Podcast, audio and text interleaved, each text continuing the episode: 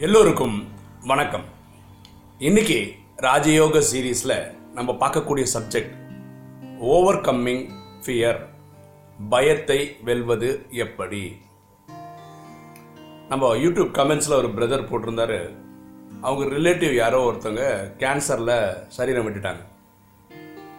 அதுக்கப்புறம் இவருக்கு எப்போ சாதாரண தலைவலி வந்தால் கூட நமக்கே கேன்சர் வந்துச்சோன்னு ஒரு பயம் இருக்குது இந்த பயத்தை ஜெயிக்கிறது எப்படி? அதை பற்றி ஒரு வீடியோ போட முடியுமான்னு கேட்டிருந்தேன் அதுக்கு தான் இந்த பதிவு. முதல்ல நான் எதுக்கெல்லாம் பயந்தேன்னு சொல்லி ஒரு வீடியோலாம் போடுறேன். ஐ மீன் விஷயங்கள் சொல்லிடுறேன். அதுக்கப்புறம் ரியலாகவே பயத்தை ஜெயிக்கிறதுக்கு என்ன வழி இருக்குன்னு பார்ப்போம். ஒன்று என்னோட பெரிய பயம் என்ன இருந்ததுன்னா உங்களுக்கு ஏற்கனவே சொல்லியிருக்கேன் நான் ஒரு அறுபது லட்ச ரூபா கடனில் போய் மாட்டிக்கிட்டேன். ஓகேவா அப்போ ஒரே பயம் என்னன்னா என் வீட்டு வாசலில் கடன்காரங்க வந்து நின்றதே கிடையாது.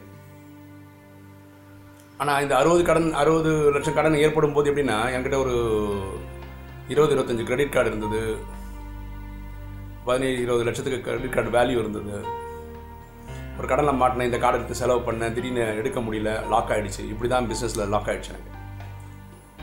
அப்போ எல்லா பேங்க்குக்காரங்களும் படம் எடுக்கிறாங்க. நம்ம வீட்டுக்கு வந்து போகிறாங்க எப்போ தருவீங்க அது தருவீங்க இதை தருவீங்கன்னு சொல்லி பயங்கர டார்ச்சரு இன்றைக்கும் டார்ச்சர் இருக்குது ஓகேவா அப்போது ஒரே பயம் என்னென்ன நம்மளை அரெஸ்ட் பண்ணி ஜெயிலில் போட்டுருவாங்களோ?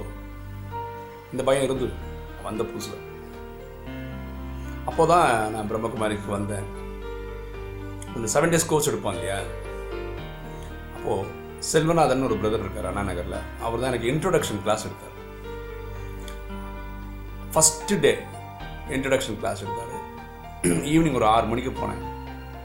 நைட் ஒரு நைன் தேர்ட்டி வரைக்கும் மூன்று ஹவர் இன்ட்ரொடக்ஷன் கிளாஸ் மட்டும். நாலேஜே கிடையாது செவன் டேஸ் பற்றியே கிடையாது.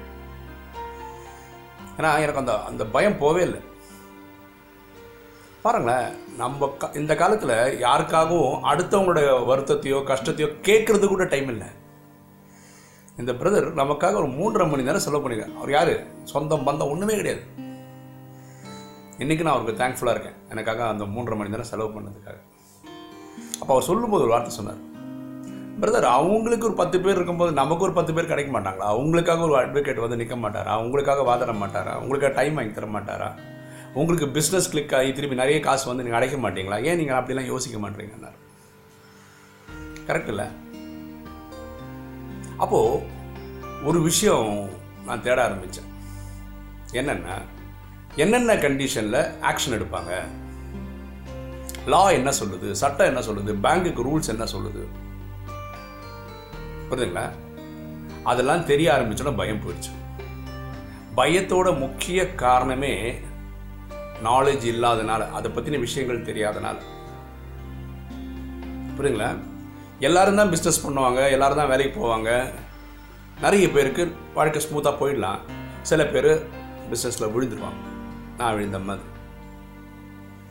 உடனே இவங்க எல்லாம் பிடிச்சி ஜெயிலில் தான் வைக்கணும்னா இதுதான் தீர்வாக இருந்தால் உலகம் ஓடவே முடியாது.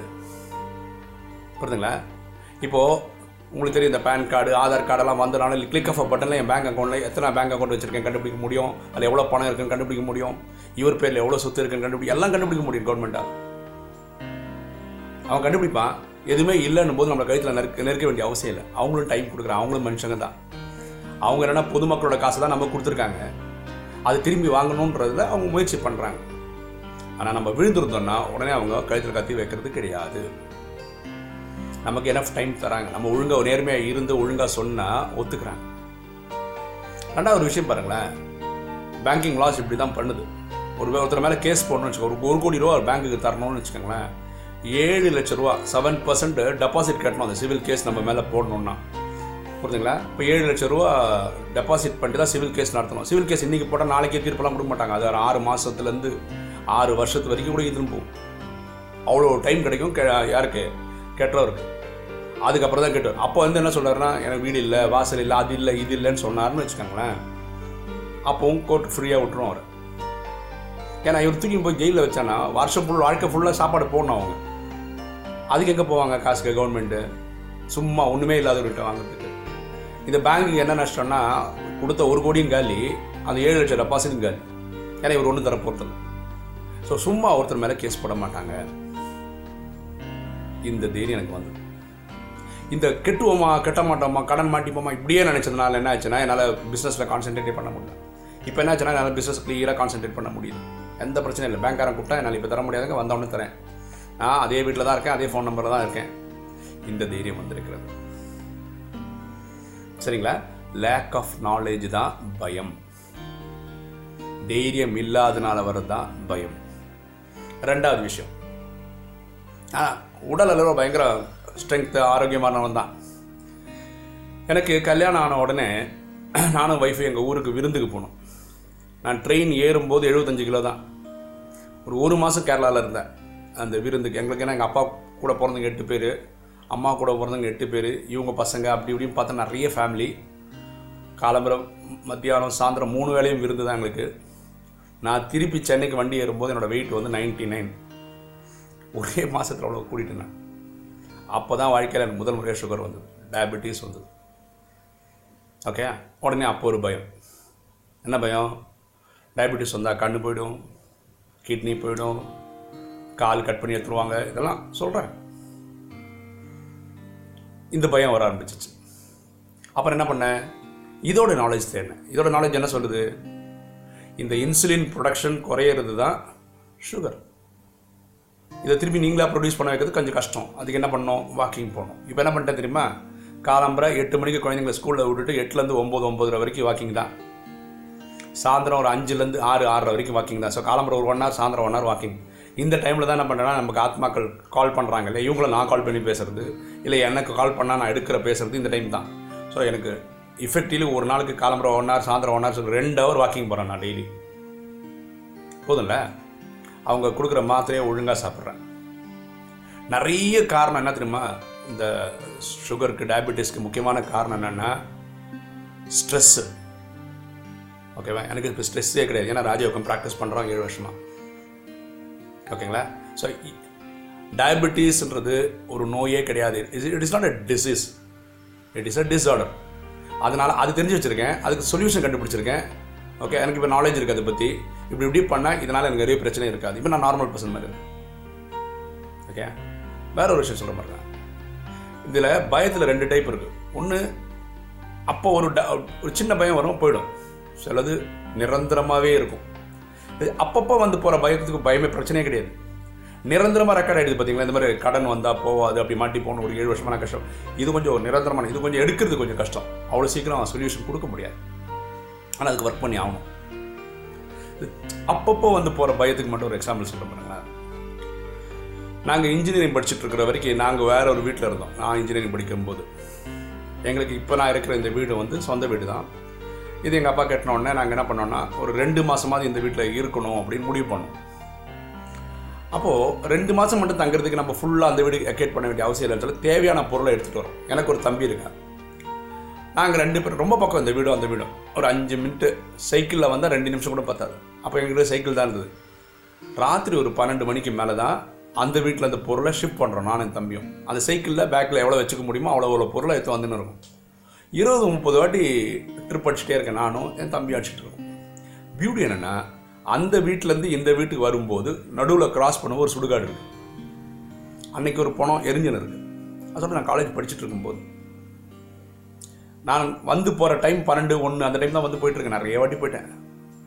ஒரு வாட்டி என்னாச்சுன்னா வரும்போது வண்டியில் வந்துன்னு இருக்கேன். அப்போ யோசிக்கிறேன். நைட்டு பன்னெண்டு மணி ஆச்சு. சுடுகாட்டில் ஒரு பாடி எரியுது. நான் இத்தனை வாட்டி வந்து வந்து போகிறேனே அங்கே பேய் இருக்குன்றாங்க பிசாசுன்னு இருக்காங்க என்ன ஒன்றுமே பண்ணலையே நான் ஃப்ரீயாக போயின்னு இருக்கேனே என்ன? அவ்வளோதான் ஸ்டேரிங் இப்படி தான் முடிச்சு ஓட்டுவோம். டக்குனு இப்படி திரும்பிச்சு ரெண்டு ரோட்டில் விட்டேன் கை காலெல்லாம் ரத்தம். அவ்வளோதான் சைக்கிள் ஓட்டவே இல்லை தள்ளி வீட்டுக்கு வந்துட்டேன் நான். அம்மா கிட்ட சொல்கிறேன் இனிமேல் நான் போக மாட்டேன். இனிமேல் எல்லாம் நாளைக்கு பார்த்துக்கலாம். இதுதான் ஃபியர் ஆஃப் டேஞ்சர் அது வரைக்கும் நல்லா தான் இருந்தேன் நான். பேய் பிசாசு இருக்குமோன்னு நினைக்க ஆரம்பிக்கும் போது ஏதோ ஒன்று நடக்குது. டமான்னு ஓடுறோம். இல்லையா? ஸோ ஃபியர் ஆஃப் டேஞ்சர் இதுதான். அடுத்தது இதெல்லாம் என்னோட கதை முடிச்சு இப்போ பொதுவாக சொல்கிறேன் ரிலேஷன்ஷிப்பில் வரக்கூடிய ஃபியர் அப்படின்னா கணவன் மனைவி. சில குடும்பங்கள் என்ன ஆயிடுதுன்னா மனைவிக்கு வந்து கணவனோட திறமைகள் ஜாஸ்தியாக இருக்கு. அப்போ கணவனுக்கு ஒரு பயம். இவன் என்னைக்காவது நம்மளை விட்டுட்டு போயிடுவாளோ? இந்த பயம் உள்ளுக்குள்ளே இருக்குது வெளியும் சொல்ல முடியாதவரால் சில டைம் அவங்க சொல்லிடுறாங்க. இது ஒன்று எப்போ பார்த்தாலும் இப்படிப்பட்ட மனைவிகள் இருக்காங்க. அதாவது எங்கள் அப்பா வீட்டுக்கு போயிடுவேன் எங்கள் அப்பா வீட்டுக்கு போயிடுவேன். இதில் சுகி சிவம் அவரோட ஸ்பீச் ஒன்று கேட்டேன். அவர் அவர் பியூட்டிஃபுல்லாக சொல்கிறார் எல்லா குடும்பமும் நல்லா ஒன்றிணைந்து இருக்கணும்னா எல்லா பொண்ணு இப்போ தப்புன்னு சொல்லணுமா? என்ன கண்டிஷன் ஆனாலும் நீ என் வீட்டுக்கு வரக்கூடாது. நம்ம வீட்டுக்கு வரக்கூடாது. அதாவது கோச்சின்னு வரதா என் வீட்டுக்கு வரக்கூடாதுன்னு கேட்டை க்ளோஸ் பண்ணிடணும்? அப்போ கணவன் மனைவி அந்யுன்யமாக இருந்துருவாங்க அப்படின்றார். ஓகே இந்த ஒரு பயம் எல்லாருக்கும் இருந்துகிட்டே இருக்கு. அப்புறம் வேலையில் இன்டர்வியூ போகும்போது எனக்கு வேலை கிடைக்குமா? வேலை கிடைக்குமா?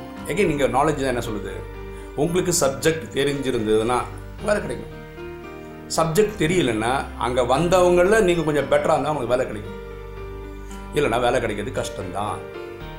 புரிஞ்சுக்கோங்க. அதே மாதிரி என்ன சொல்கிறது ப்ரொமோஷன் ஒரு நாலு பேர் தயார் நிலையில் இருக்காங்கன்னு வச்சுக்கோங்க அந்த நாலு பேரில் உங்களோட திறமை ஜாஸ்தியாக இருந்தால் உங்களுக்கு சர்வ சர்வசாதாரணமாக கிடைச்சிரும். இல்லைன்னா கிடைக்கிறது கஷ்டம்தான். இதான் நாலேஜ் புரிஞ்சுக்கிறது. எதெல்லாம் நமக்கு தெரியலையோ அதை கற்றுக்க முயற்சி பண்ணணும் இதை நீங்கள் பண்ணுறதுக்கு முயற்சி பண்ணணும் அடுத்தது ஃபியர் ஆஃப் டெத் இப்போ அந்த தம்பி சொன்னார் பார்த்தீங்களா அந்த சகோதர தம்பியை சகோதர சகோதரர் சொன்னது. அவர் எல்லாருக்கும் இருக்கு அந்த பயம். ஒரு அறுபது வயசு மேலே ஆயிடுச்சுன்னா எல்லா பெரியவங்களும் சொல்கிறாங்க காடு வா வான்னு சொல்லுது. ஏன்னா இப்போ சாதாரண ஃபீவர் வந்தாவே நான் இப்போ செத்துறோம் பொழுது எனக்கு முன்னாடி டைம் ஆயிடுச்சு பொழுது கூப்பிட்றாரு பொழுது இப்படி இப்படி கதை சொல்கிறான் பரவாயில்ல ஒரு நாள் நம்ம போய் தாங்க ஆகணும். இதையும் புரிஞ்சுக்கணும். வரும்போது போகலாம் என்ன அவசரம்?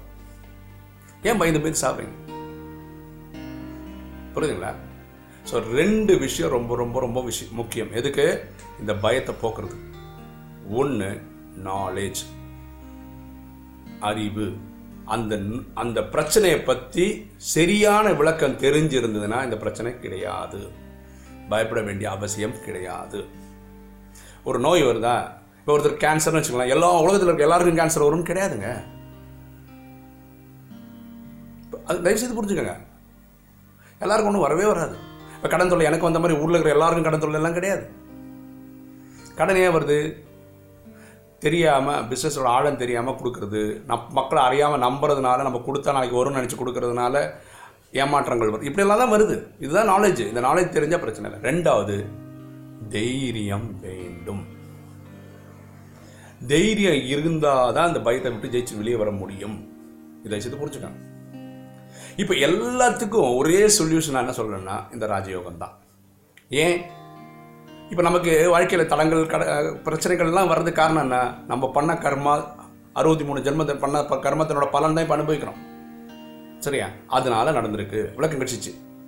இதான் நாலேஜ் இதான் விளக்கம். அப்போ என்ன பண்ணோம்? புண்ணிய கணக்கை ஏற்றினே போகணும் பாவ கணக்கை குறைச்சினே போகணும் எப்போவுமே சப்போர்ட்டுக்கு யாரை வச்சுக்கணும் பரமாத்மா வச்சுக்கணும் நினைவில் நினைவில் நீங்கள் பரமாத்மா கனெக்ட் பண்ணி கனெக்ட் பண்ணி சக்தி வாங்கினே இருக்கணும் ஓகே பரமாத்மா கூட சொல்ல பாருங்களேன். அந்த காட்ஸ் மாதிரி கேட்டிருப்பீங்க. ஒரு ஸ்டெப் வச்சு ஆயிரம் ஸ்டெப் வச்சு வராருன்னு அந்த ஒரு ஸ்டெப்பை எப்படி வைக்கணும்னா தைரியமாக வைக்கணுன்ற புரிஞ்சுங்களா இப்போ ஒரு எக்ஸாம்பிள் சொல்ல பாருங்களேன். பரமாத்மா ஒரு வானிலை ரொம்ப கிளியராக சொல்கிறாரு மேடை பேச்சு பேசணும்னு வச்சுக்கோங்க. ஃப்ரெண்ட்ஸுக்குள்ள நல்லா பேசிடுவாங்க. ஒரு ஸ்டேஜில் ஏறி ஒரு ஆயிரம் பேருக்கு முன்னாடி பேசினா அவங்க கை காலெல்லாம் டைப் பிடிக்கும் இப்போ இவங்களுக்கு என்ன திரும்ப சொல்கிறார் பரமாத்மா? நீங்கள் வந்து கடவுளை எனக்கு காப்பாற்று நான் நல்லா பேசணும்லாம் சொன்னான்னா அவர் ரொம்ப சிம்பிளாக சொல்லு நீ ஸ்டேஜில் ஏறு மைக்கப்படி வணக்கம்னா சொல்லு. பாக்கியெல்லாம் நான் பார்த்துக்கிறேன் அப்போது ஸ்டேஜ் ஏற வேண்டியது அவர் தான் மைக்க பிடிக்க வேண்டியது அவர் தான் வணக்கம் சொல்ல வேண்டியது அவர் தான் இந்த மூணுக்குள்ள தைரியம் அவர் எங்கிருந்தாவது கொண்டு வரணும். பாக்கியெல்லாம் பரமாத்மா மேஜிக் பார்த்துப்பார். சரிங்களா ஸோ தைரியம் யார் கொண்டு வரணும்? அவங்க கொண்டு. இந்த தைரியம் கொடுக்கறது எது? நாலேஜ் பரமாத்மாவின் ஞானம். புரியுதுங்களா? ஸோ இது ரொம்ப ரொம்ப ரொம்ப முக்கியம். நாலேஜ் முக்கியம் தைரியம் முக்கியம். இது இருக்கிறவங்க பயத்தை ஜெயிக்கலாம். சொன்ன மாதிரி பயம் ரெண்டு டைப்பு ஒன்று சாதாரண பயம் ஒன்று நிரந்தரமாக இருக்கிற பயம். சாதாரண பயம் சாதாரணமாகவே போயிடும். இப்போ பாருங்களேன் இப்போ இந்த டெத்தை பற்றி வீடியோ போட்டிருந்தோம் இல்லையா? டெத்துனா என்னன்னு இப்போ தெரிஞ்சு போச்சு. ஒரு பர்த் எப்படியோ அப்படி தான் டெத்து இறந்தா பதிமூணு நாள் இயற்கையாக செயற்கைனா மூணு நாலு மாதத்துக்கு அப்புறம் எடுத்துருவாங்க. சரி ஓகே முடிஞ்சு போச்சு. அடுத்த நடிப்பு நடிக்க போயிட்டாங்க. ஸோ டெத்தை பற்றி பயமே இல்லை. எனக்கு அதை பற்றி கவலையே கிடையாது. அதெல்லாம் தாண்டி வந்துட்டேன். இப்போ இப்போ கடன் பற்றியும் பெரிய பெரிய பிரச்சனை எல்லாம் கிடையாது. இப்போ நான் பெரிய பிஸ்னஸ் பண்ணுறேன் அந்த பிஸ்னஸ் பைசா வந்தால் கொடுத்துட்டு போயிட்டே இருக்க போகிறோம் எல்லாரோட கணக்கு வழக்க முடிக்க போகிறோம் ஏன்னா ஊருக்கே கணக்கு வழக்க முடிக்கிறத பற்றி பேசின்னு இருக்கோம். இப்போ நம்ம கணக்கு வழக்க முடிக்காமல் இருப்போமா?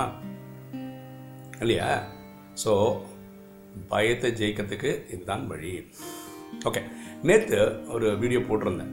சைலண்ட் ரெட்ரீட்னு ஒரு ப்ரோக்ராம் பற்றி தனியாக ஒரு வீடியோ ஒரு ப்ரொமோ ஒன்று போட்டிருந்தேன். இது நம்ம சென்னையில் காஞ்சிபுரம் பக்கத்தில் சுங்குவாச்சத்திரத்தில் நமக்கு ஒரு ரெட்ரீட் சென்டர் இருக்குது ஹாப்பி வில்லேஜ்னு பேர். அங்கே நடக்குது. இது நம்ம அடையார் பிரதர்ஸ்லாம் சேர்ந்து சென்னையில் இருக்கவங்க தான் பிரம்மகுமாரி சொல்ற ஐடி விங்க தான் இது பண்ணுறாங்க இதில் ஐடி லைனில் ஒர்க் பண்ணக்கூடியவங்களுக்கு தெரியும். பதினெட்டு மணி தானே வேலை பண்ணுறாங்க ஒரு நாளில் ரொம்ப டென்ஷன் உள்ள வேலை.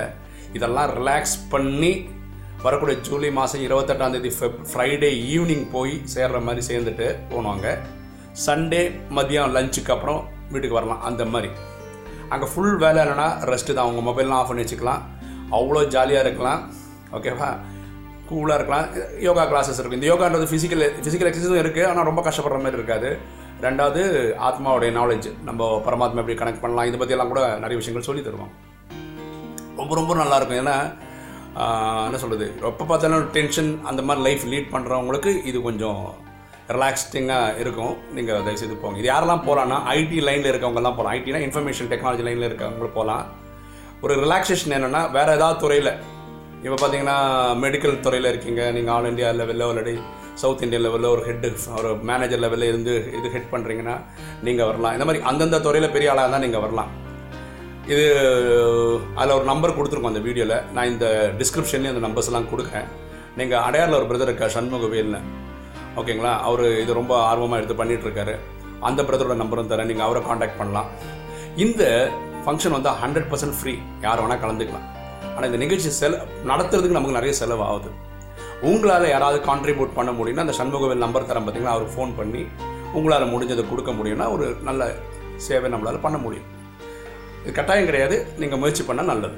இருக்கீங்களா உங்களுக்கு இந்த வீடியோ பிடிச்சிருக்குன்னு நினைக்கிறேன். பிடிச்சிருக்கேன் லைக் பண்ணுங்கள் சப்ஸ்கிரைப் பண்ணுங்கள் ஃப்ரெண்ட்ஸ்க்கு சொல்லுங்கள் ஷேர் பண்ணுங்கள் கமெண்ட்ஸ் போடுங்கள் தேங்க்யூ